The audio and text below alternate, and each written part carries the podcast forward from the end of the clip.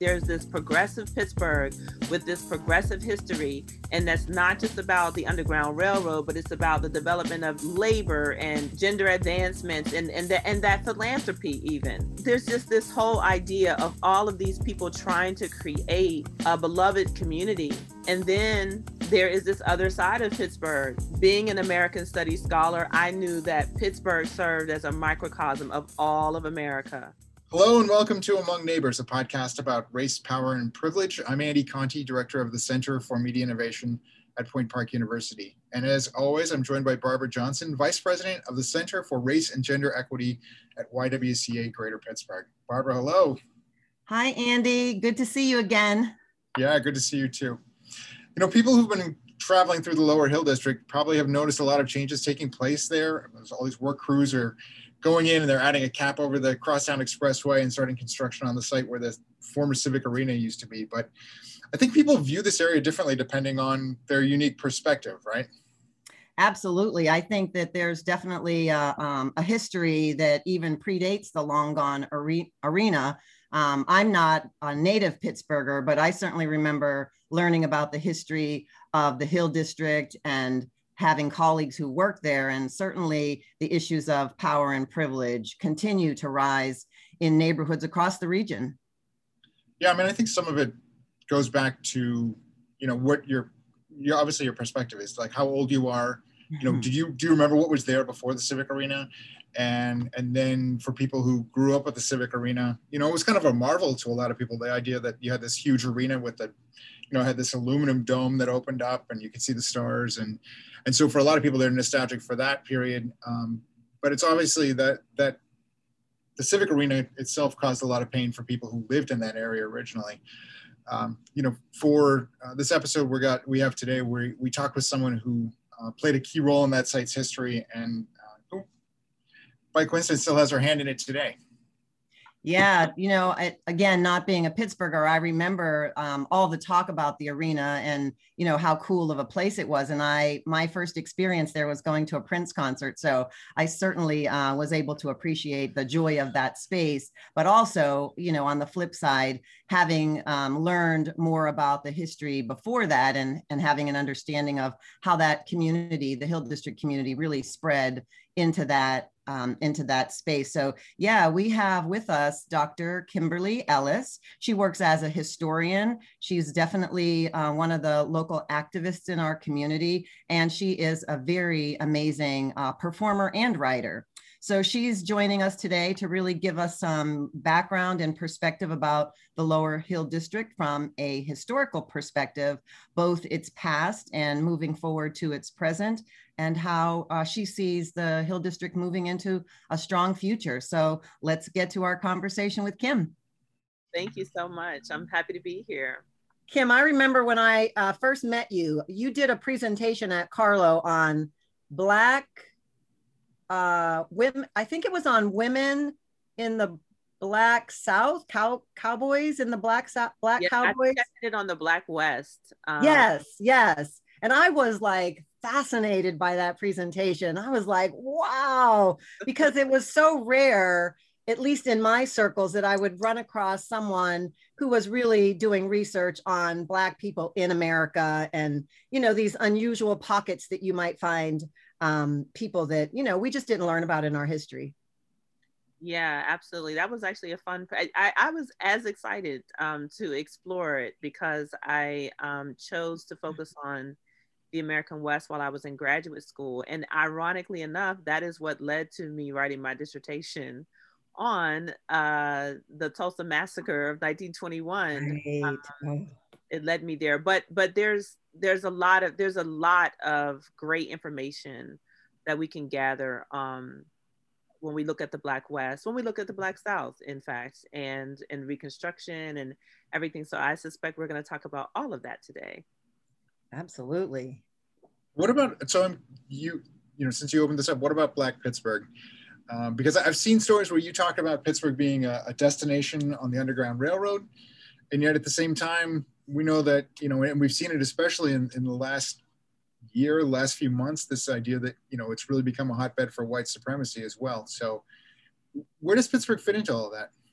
Yeah, you know, uh, Pennsylvania is very interesting, and Pittsburgh is very interesting. You know, so I I'm I'm a newer historian on Pittsburgh history. I want to say, um, I may have started, I guess, about 12 to 15 years ago, something like that. But I still say new because there's just so much that I'm learning. And this was not, you know, my, literally my hometown was not the place that I um, chose to focus my studies upon, right? So I came back and I, I, um, I was literally working in the historical present. And so as a historian, I had to, I, I wanted to understand the context in which I was working because I came home and there were different things happening in the community and I needed to engage on an activist and organizing level. But I wanted to understand what's the context beyond now. Now I, I came with um, the stories of my elders. You know, I came with um, with those oral histories, and that that those things they remain important. Um, but I also needed to get more information, and so I just kind of started reading, started studying going places, revisiting museums. I, I, I visited when you know when I was a child. Um, and so what I learned is that there really have been two Pittsburghs. Mm. And that's a part of the reason why there are still two Pittsburghs, uh, at least two, you know. And so it was it was exciting actually to learn about Pittsburgh's progressive history. And that is what I have been choosing to remind everybody of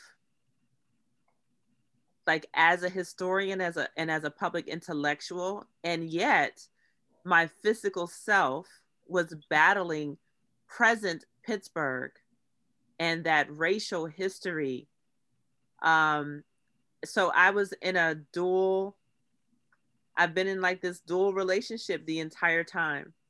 And maybe now, you know, maybe now when we when we get there, we'll talk about it. maybe maybe now I'm finally able to like merge my two selves. Um and so yeah, yeah, I, I, I came back and I was I was dealing with um various entities who were basically like disrespecting our community, you know, and and and and and also they were sharing a narrative that was only partially true. And i found that to be the case in in the way that the media you know represented our neighborhood. Um, and i also found it to be the case in the way that even the black media um, was celebrating the present they were honoring things that were happening but they were they were suffering like disinvestment and and like lack of profit the entire time so you know, news all newspapers started to go down, as you all know.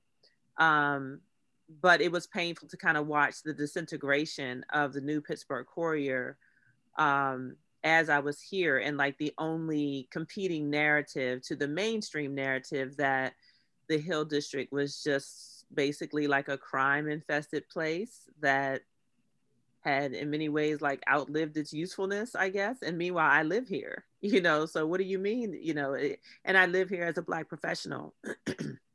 Um because i went to school outside of outside of pennsylvania. I went to emory university in atlanta and then i went on to get my master's at the university of connecticut and then i went on to get my doctorate in one of the top 10 american studies programs at purdue university um, and then I went to then I came back home to write my dissertation, and so that's kind of where um, it started. And yeah. Would you so, do you mind if we talk a little bit about our relationship, how we know each other? Because it's you, you were kind of like dancing around it just now, but uh, I you know I was a reporter at the Tribune Review for many years and was covering the the casino process here in in Pittsburgh when they were trying to decide where the casino was going to go, and the Penguins, of course, were trying to get a, a the Isle of Capri Casino for the Hill District, and that was one of my beats. And um, you came back around that time, I think, right? And um, not a lot of mainstream reporters didn't know who you were, and sort of suddenly you showed up and it was like, "Who is this Dr. Goddess, and what's she what's she all about?"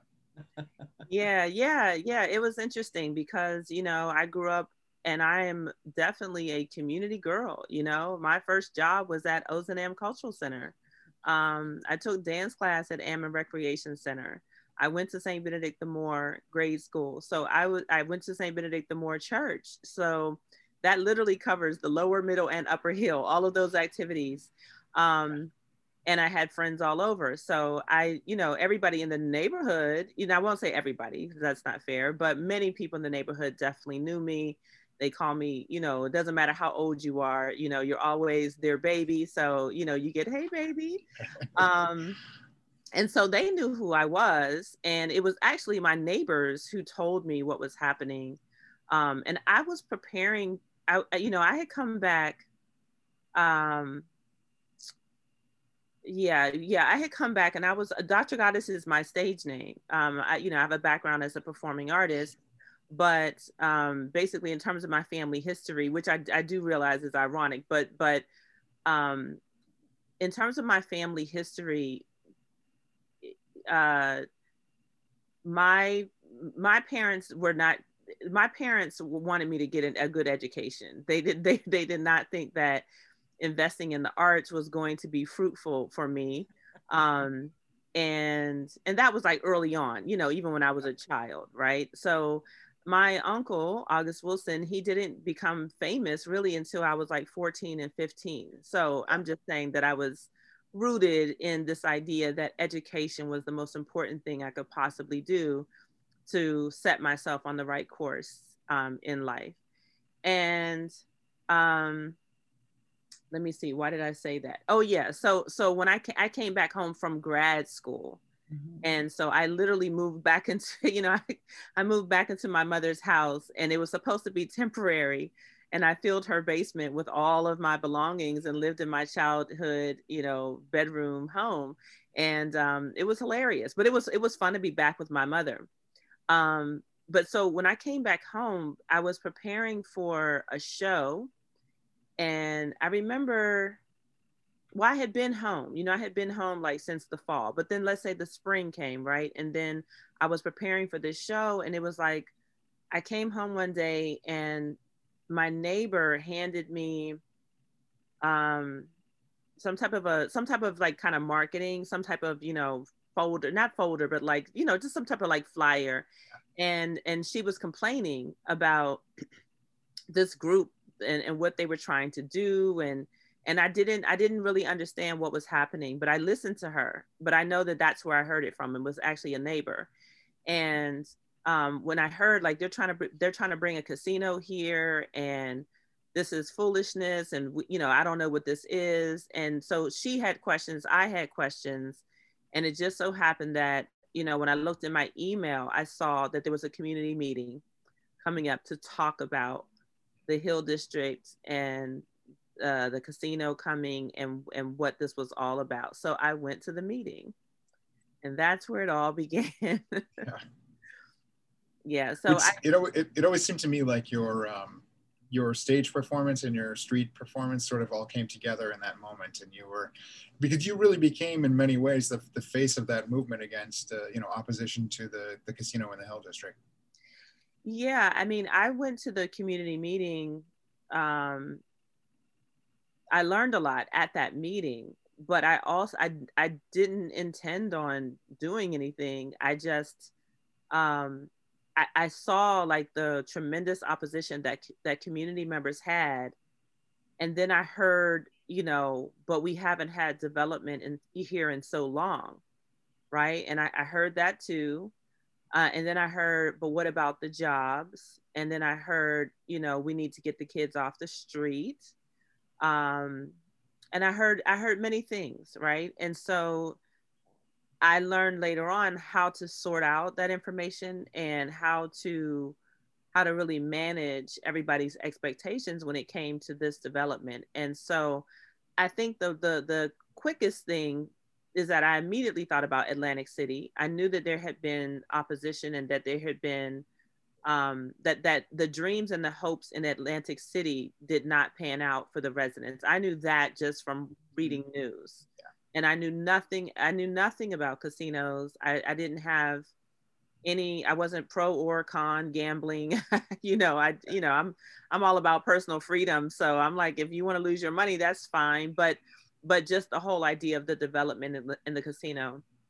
And so basically i learned that more community members did not want it mm-hmm. but some of them felt a little tied like you know if we oppose this casino does it mean that we won't get anything else in our neighborhood ever again?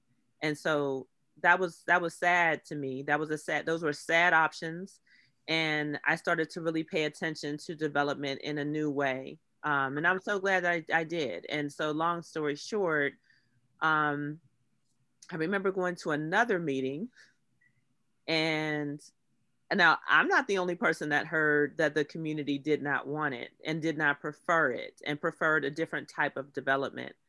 And so i looked to the naacp you know that like literally in the president's eyes and i thought like okay what you know what do you have to say? Because they, they were people were all going around. This was like in a second meeting and the naacp literally stated our official position is that we're neutral oh and I was like, neutral. You're the NAACP. you know, like, what do you mean? And so all I know is that I started to hear more echoes of we're neutral. And so are we. And so are we. And with each claim of neutrality, my heart sunk.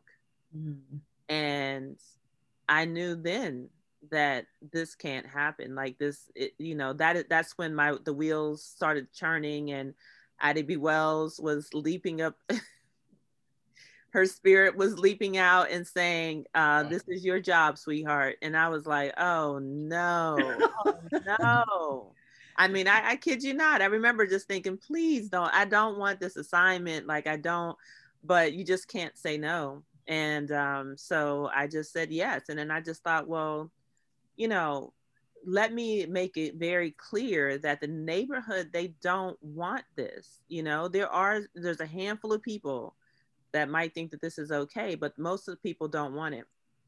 And that led me to stand out uh, by myself wait no that no i'm sorry. No no no. I, I don't want to skip skip ahead. But um it, it did lead me to stand outside by myself on freedom corner but that was actually months later. Um because i was working on this arts project i decided i would make the debate and the protest and arts project kind of interestingly enough to get the public engaged in the conversation around whether or not you know having this casino would be good and also you know, art, you, I want to say art imitates life, but in this in this scenario, art was preceding life. Yeah. And so I made protest signs for this arts project. And I and I did this poem for the arts project and kind of framed what was happening in the Hill District, just the rumblings for the arts project. And I remember that um, it was called Fire. The show was called Fire. And I did it with Vanessa German and Rupa Singh. Mm-hmm and um, and it was called it was called like F I R E, and um, so I you know I ironically enough I mean this is so funny but I used the budget to make the protest signs and things like that. And sure enough, I took all those signs home and I brought them back out when we actually had to have the real protest. Yeah. But people loved it. Like even even from the performance, um, there were many Pittsburghers that came, so it wasn't just Hill residents, right? And we were mm-hmm. down at um, at uh, um, Tami Dixon. Oh dear, what's the theater? I, oh, Bricolage. Sorry, we were at Bricolage. Yeah. And so it was engaging, right? It was engaging. It, it, it involved I, immediately the whole the whole question, the whole debate, the whole concern involved like a clear um, uh, you know microcosm of pittsburgh and a clear interracial group and a, and a you know mm-hmm. different classes because they came to the performance. And so um that's how that's how it started. Barbie, you want to jump in?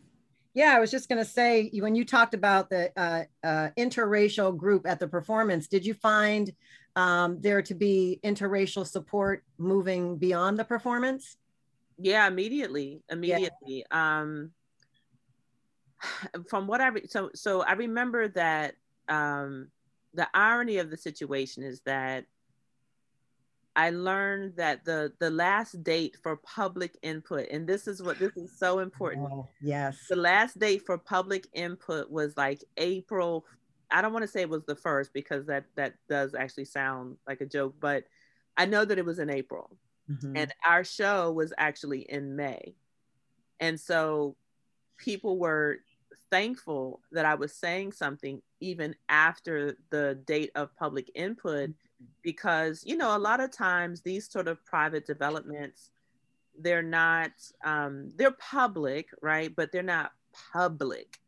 Um, they're not public in the way that they you know i mean they're, they're public. It's just that you know they're it's just not um, i guess they're public but they're not well publicized yes not advertised right mm-hmm. um, and so not everybody knows about it and then on top of that you know uh, there was added insult to injury because they had paid um, some people in the projects. You know, they literally the poorest of the poor, and oh. paid them to come down and wear T-shirts and like rally as though they were in heavy support of the project. And I thought that every everybody thought that was disrespectful, wow. right? And um, and then and then on top of that, the funny part about it, right, is that even after that day, and leading up to the performance, uh, people were mad because not everybody got paid.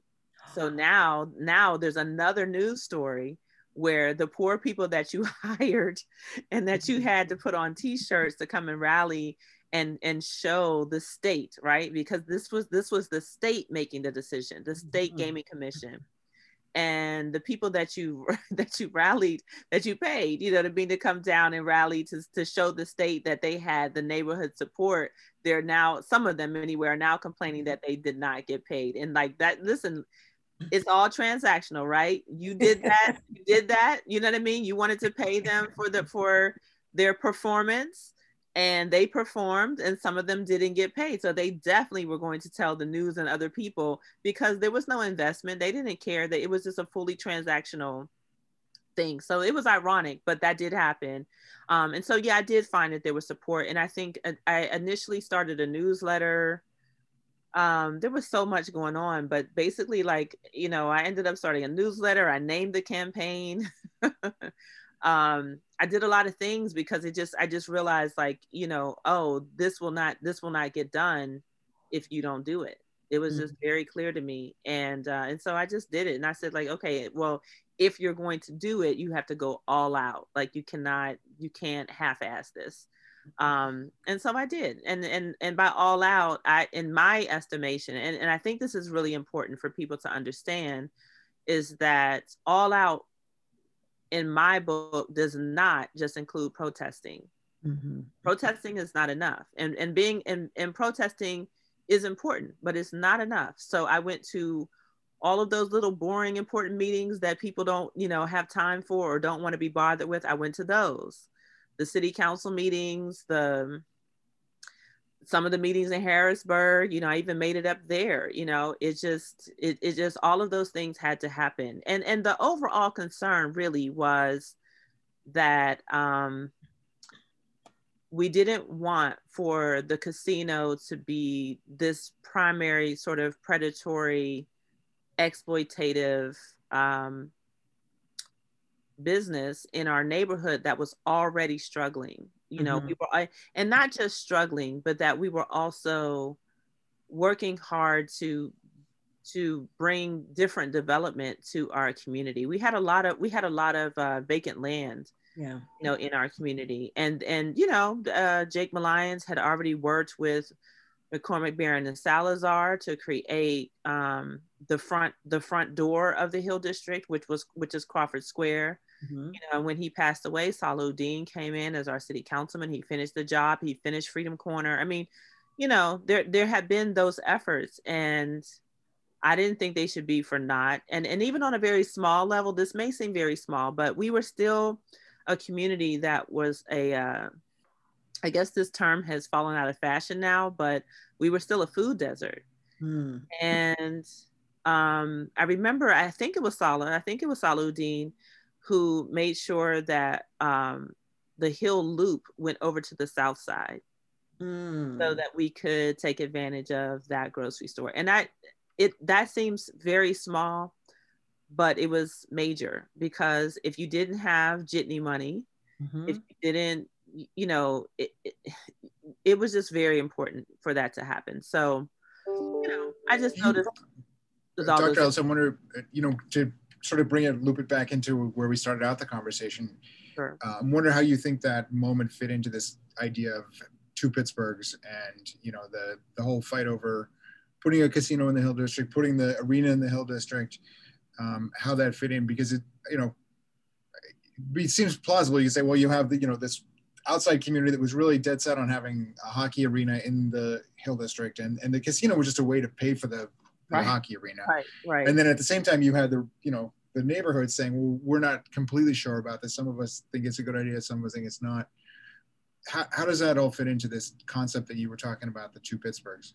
Yeah, I mean, it really starts before then. It starts with, it starts with the, um, well, let me go all the way back and then like I'll rush us forward. But basically, the the Hill District, uh, specifically like Prospect Hill, um, you know, we we were our own community beginning as early as 1827 mm-hmm. to 1829. We, you know, we were here first, literally, and that was something that I had to learn, right? And I was like, wait, wow, okay, wait, because I also discovered that there was sort of like um, this was this was just this was like the early Pittsburgh, and so when I went back and I learned that this community was here and this was a free community and that um, they were the first ones here and that they established this place and they were all abolitionists or most of them and they were they were mm-hmm. all very active they had businesses in market square you know from the bathhouse to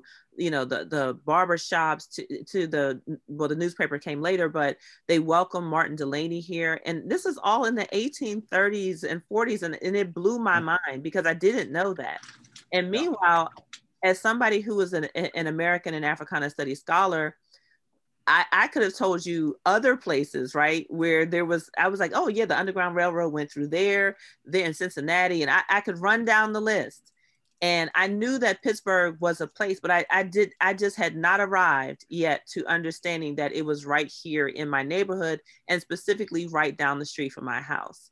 So that placed me in historical context, right? Mm-hmm. There's that then it's also that just the, that I, when I looked and I said, wait, so these people, and then these people are abolitionists and they're running the Underground Railroad. And then there's the Pittsburgh Anti-Slavery Society and William Lloyd Garrison came and Frederick Douglass came and convinced Martin Delany to work on the North Star with him. And then he did. And, and I'm thinking to myself, oh my goodness, there's all of this history here and then i'm learning about the evolution of the unions and the, the labor history right? That's also very important. And then even some of the gendered history and the achievements that women have made.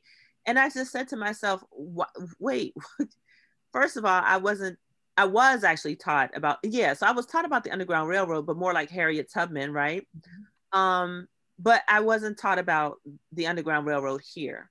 So it mattered to me that i was relearning progressive Pittsburgh. And I just asked myself, like, why, why weren't we taught this? Why aren't we taught this? And why aren't we celebrating this as a part of our legacy? Like this, Pittsburgh should be known for a to be a progressive space. And instead, I'm right here battling this idea that my neighborhood isn't worth preserving. It was such an insult to me. You know, it mm-hmm. was it was enough to be enraged. Um, and then so so there's that part of the neighborhood. And basically, when the fugitive slave law was passed in 1850, that's where many of the community left because they were unsafe and they went and they they moved to Canada mm-hmm. to the true north. Wow. Okay. Cause I cause I wonder like where did these people go? What happened? You know? Um, so there not that everybody left, but enough people mm-hmm. left, you know, and so that that put a dent in our community. And then you had the next wave. So this is me learning more about my history. You had the next wave of African Americans who were coming up from the South and a part of the Great Migration. Mm. And they joined the Irish immigrants, the Russian immigrants, you know, the Jews in the lower hill district, right? And all mm-hmm. of those people, they lived separately yet together. Mm-hmm. Um, and there was a lot of mixture and things like that. And I learned that it's it's that group of people that started to be um, displaced and encouraged to move because Pittsburgh was chosen as the first urban redevelopment project in the United States of America. They were the first. And mm-hmm. that's why we created the Urban Redevelopment Authority. Okay.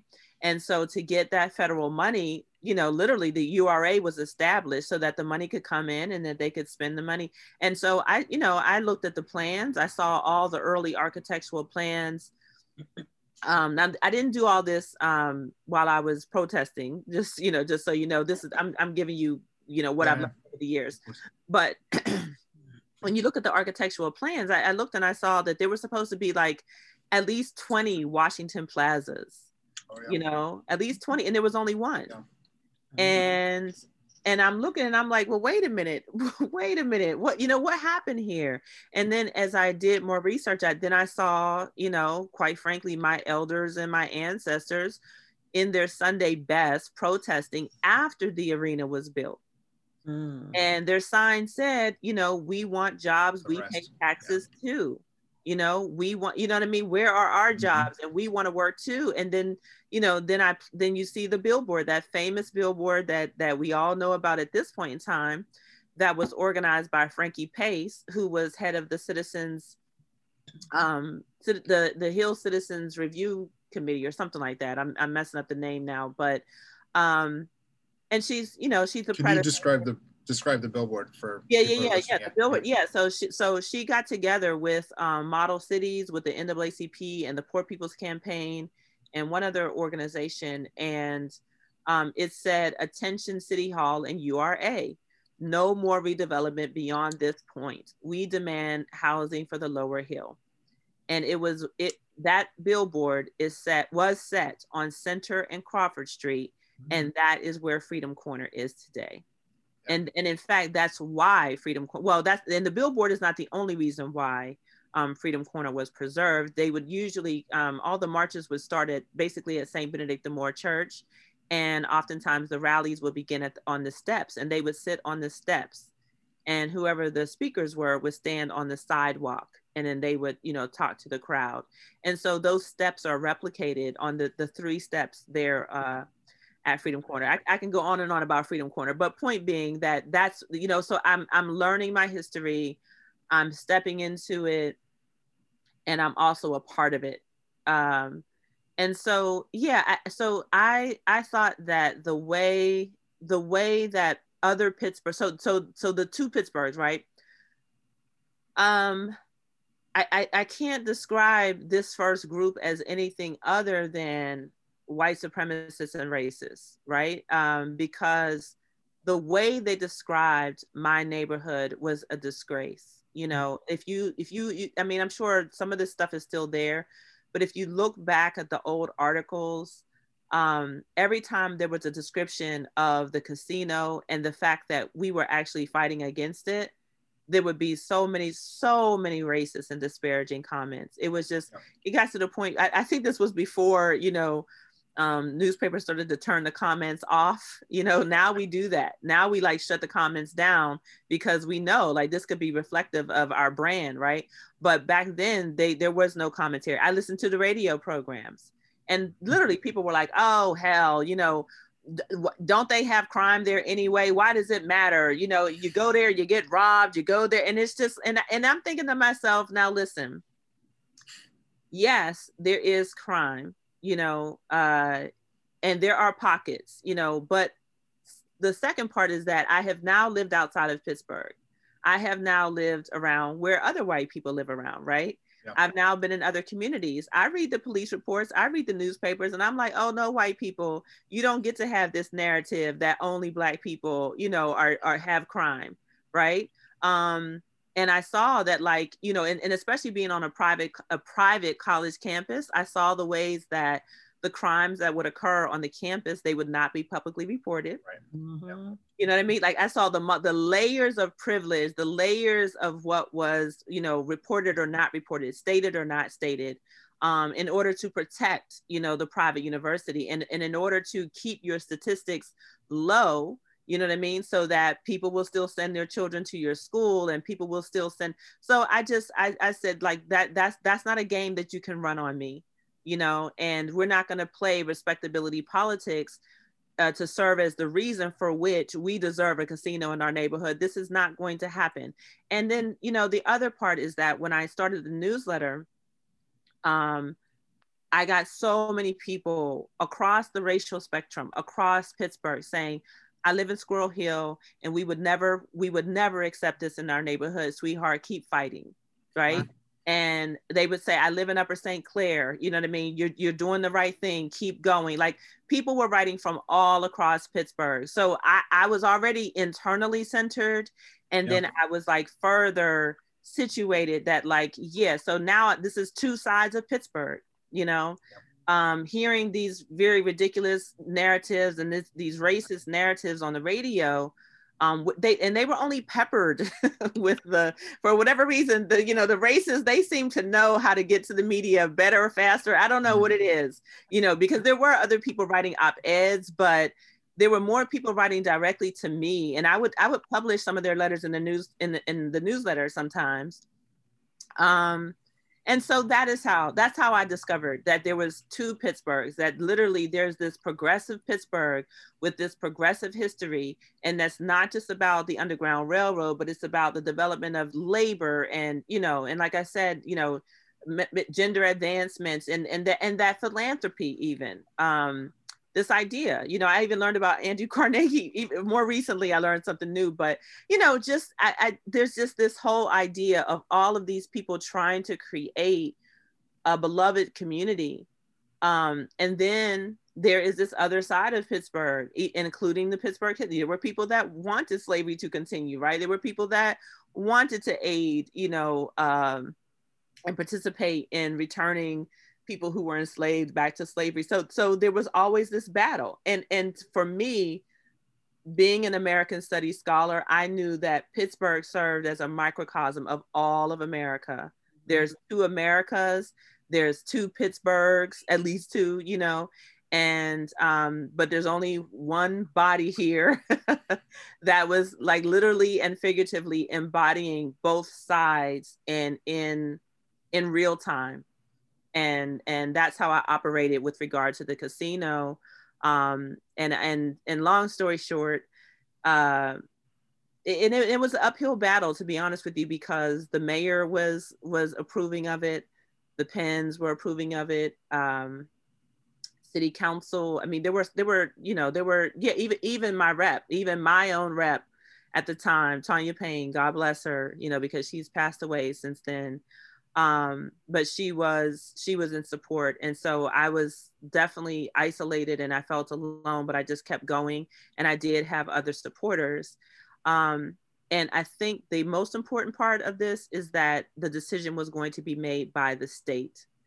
And so what i was told is that while the public um, opinion process the official public input process was over in april that these people are still human beings. They still read the news. They still, uh, you know, they still watch television. And so my goal was to get on every station at every point, you know, just to kind of bombard the media. Um, and I, I got into a position. I mean, this is pretty funny, but this, but this was performance, right? That like, I literally got up every day and I then I had to like make up my face. And I am not someone that wears makeup all the time and I was so angry. Like I was, I was a little angry about it. And I was like, you know what? I really do. I have to. And I was like, yes, you do. Yes, you do. Like just keep going. The decision is. I knew. I knew that there was a deadline, right? So the decision was going to be made December fourth or something like that. And so I was like, just keep going, just keep going until December 4th. Like you have to do this. And so, and then the word spread. So it, while I was at first alone on Freedom Corner, the next thing you know, five people join me. Next thing you know, 10 people join. And, and then the next thing you know, I heard from Derek Bell. I didn't know that Derek Bell was um, you know, Professor Derek Bell, who has also since passed away. Um, the the Harvard law prof the Har- you know the Harvard law professor, like he was yeah. here in Pittsburgh, and that that blew my mind. And he wrote me and and and he sent me some money, and um, he he came and and spoke at the you know. So then it was like a huge rally. That was the last one, and I, I incorporated art into it. I just, you know, I, I felt like a protest doesn't have to be, um, I mean, you, you know, you want to make your point, but it doesn't have to be like, you know, demotivational. so I just, I used it as a stage and I am a performing artist, although I barely spoke. Um, and I just, the community came out, the community came out, they really, they did a great job. And I felt that I had done my job. And I also, because it was in November, um, I got a very keen lesson of of this old time saying of being um, uh, what is it, chilled to the bone? Oh yeah. Yeah. yeah. Yeah. When I came home from those rallies, it took me hours to get warm. Like I literally felt my bones were chilled. So so I did that, and and I'm I'm proud of the whole community, um, and I'm glad that we won but but I'll say that like yeah, the flip side of the two Pittsburgh things is that um what what what what en- what enabled us to win, which is very important, is that uh, Ed Rendell created what he called Plan B, and then so that that opened up the door that anybody who got the casino license they had to pay for the arena. And I mm-hmm. said, okay, perfect. Because we had always said, like, we're not against the arena. We're not against like the hockey team or anything like that. I wasn't against the pens. It's just we can't have this casino in our neighborhood. So you need to find another way, you know, to, to have it to have the arena be paid for. And that's what happened. You know, Don Barden ended up winning and he also passed away. Actually, now that I think about this. Um, so Don Barden ended up winning uh, the casino license and in turn he had to pay for the arena and in turn, he gave a $3 million investment to the North Side, and he also gave a $3 million investment to the Hill District. And so, in many ways, everybody won. Mm-hmm. Yeah, so I wonder, we only have about 10 minutes left. Um, and so I just, but I wonder if you could bring it forward to us then. Here we are 15 years later. What, what does winning look like? And what has that meant for, you know, the, the two, the two Pittsburghs we've been talking about? And what has it meant for the Hill District? Yeah, I mean, you know, uh, I've been here, you know, so we, we had many different conversations, many different groups, many different uh, investment opportunities and different things to happen. But I guess to put a bow on this, um, we're now at the point where um, the Hill District, even after that, had um, for the arena, the Hill District had wanted to create well this was and this was based on los angeles right? In los angeles there was arena there was an arena that was that was being built. And the idea of a community benefits agreement actually the very first one happened in los angeles california the, the staples center? Is that? The staples yeah. center. Yeah yeah so yeah and it was and it was the fact that it was like near the airport and things like that and so they needed to do things for for the, for the entire community which included the airport. Um and so I, I somehow eh, you know and, and again right this is this is a labor union type of thing. So labor brought this idea to us.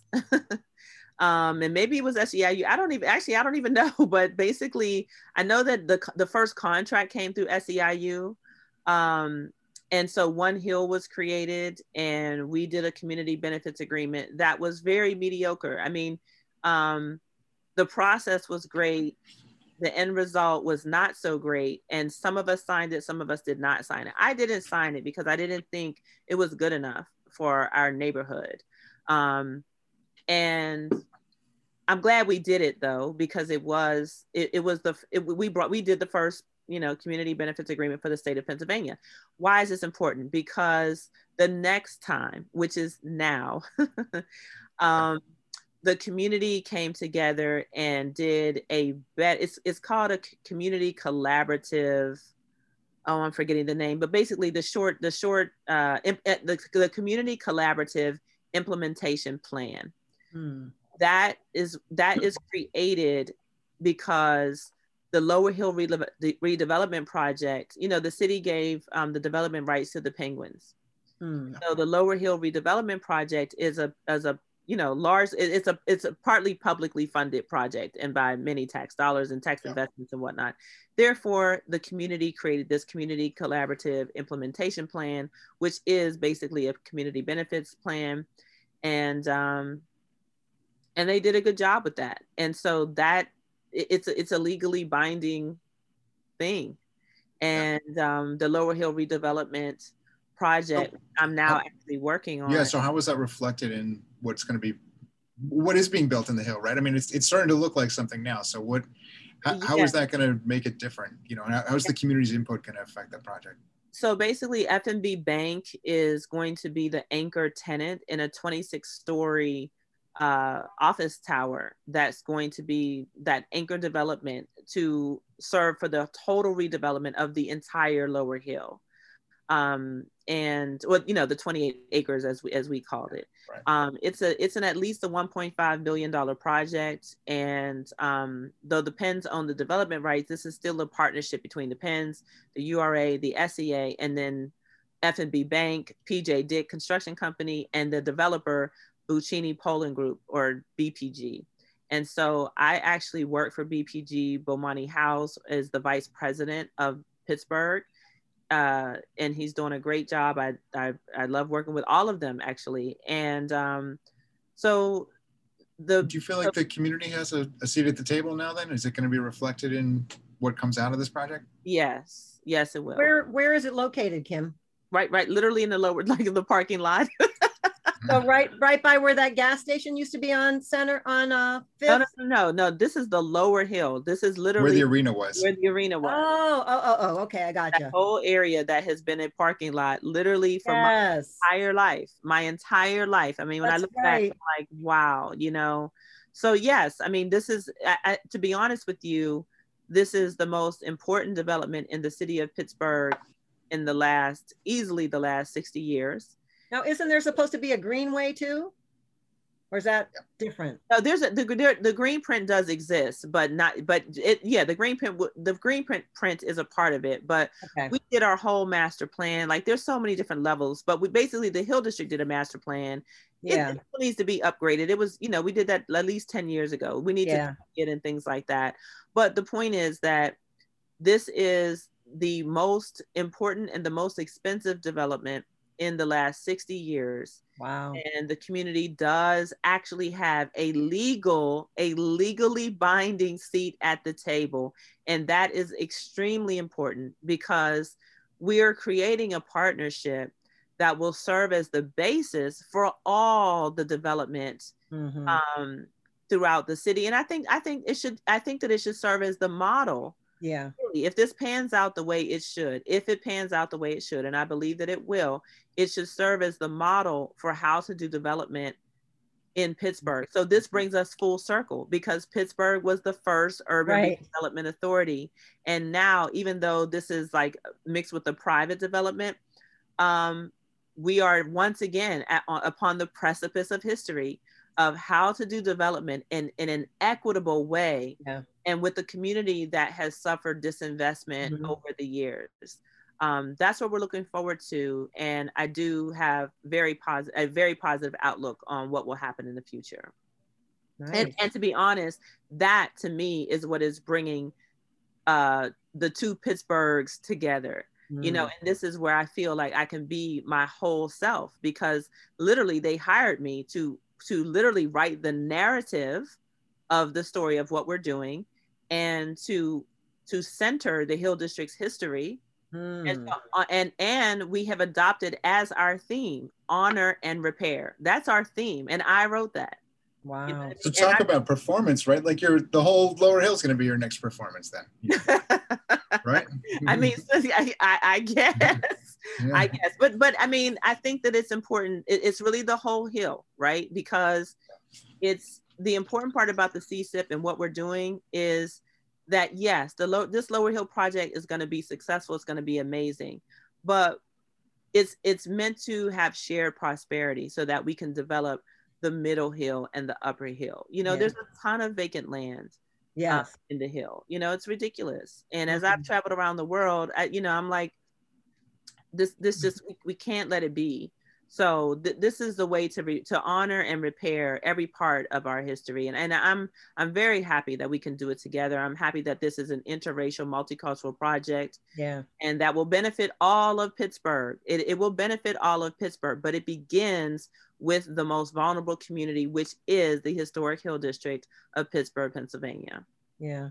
I hope it does become a model for other urban, other communities that have the same issues. So, you know, there's there's empty homes and empty buildings and vacant land all through Homewood um, as well. And so I think that, you know, it's sad to see that in a city that has so much land and buildings and then they're empty and then there's people who are living in poverty and homeless it makes no sense actually yeah and so, this is south africa you know we need right. to do a better job and, yeah. and and that can be a model literally like i said like for the world I, I, I that's how i see it yeah andrew you said something i didn't hear what you well, said i was just i i didn't expect when we started out that you were going to bring it around to a happy ending at the end so but you did so you brought us home. So I, I appreciate it. Um, thanks for for being here today with us. You know, Sorry. Thank, that's okay. No, thanks for um, being here and, and sharing that. You know, sort of a, a, walk down memory lane for for the two of us at least, and uh, you know, hopefully everybody else enjoyed it. And I, I really appreciate that you were able to. Um, and then bring it up to, to today and where we are today and, and hopefully there's some lessons we can learn from that experience i know it's been painful for the community in many ways and so um, to have a positive outcome, you know, to feel like there's a positive outcome that we can carry forward, I think is terrific. So thank yeah, you. I do. Thank you so much. Yeah, thanks, Kim. Good to see you again. Absolutely. And hear what you're up to. Thank you for listening to today's show with Dr. Ellis. Barbara, what do you think about what she had to say about the Lower Hill District and its uh, its past and its future? You know, Dr. Ellis is just um, blossoming and bubbling with the history that she remembers and that she's experienced and that she's researched. So I'm always just in awe listening to her because I learn so, so much. I hope that uh, the work that she continues to do creates some a sustainable future for the Hill District in ways that allow all of the young people coming into the Hill District to really be able to appreciate the amazing history that has been part of the Pitts, the greater Pittsburgh community. So I think that there's going to be a good future ahead um, under the definitely under the uh, support and leadership and guidance of uh, Dr. Kim Ellis. Yeah, and thanks for indulging us a little bit. It was it was nice for me to reconnect with her. I, I haven't talked to her in 15 years, you know, and I only had talked with her previously as a, a reporter who was covering the you know the, the, Penguins' attempts to get a casino for the Hill District, and uh, of course she was right in the middle of all that. And uh, so for me, it was nice to to reconnect with her and, and to see her from another perspective. So, yeah, great conversation. Yeah. Well, this episode of Among Neighbors was recorded remotely and produced by Eddie Robas. You can find all of our episodes wherever you listen to podcasts and at the Center for Media Innovation.org. Thanks. Thank you. Bye bye.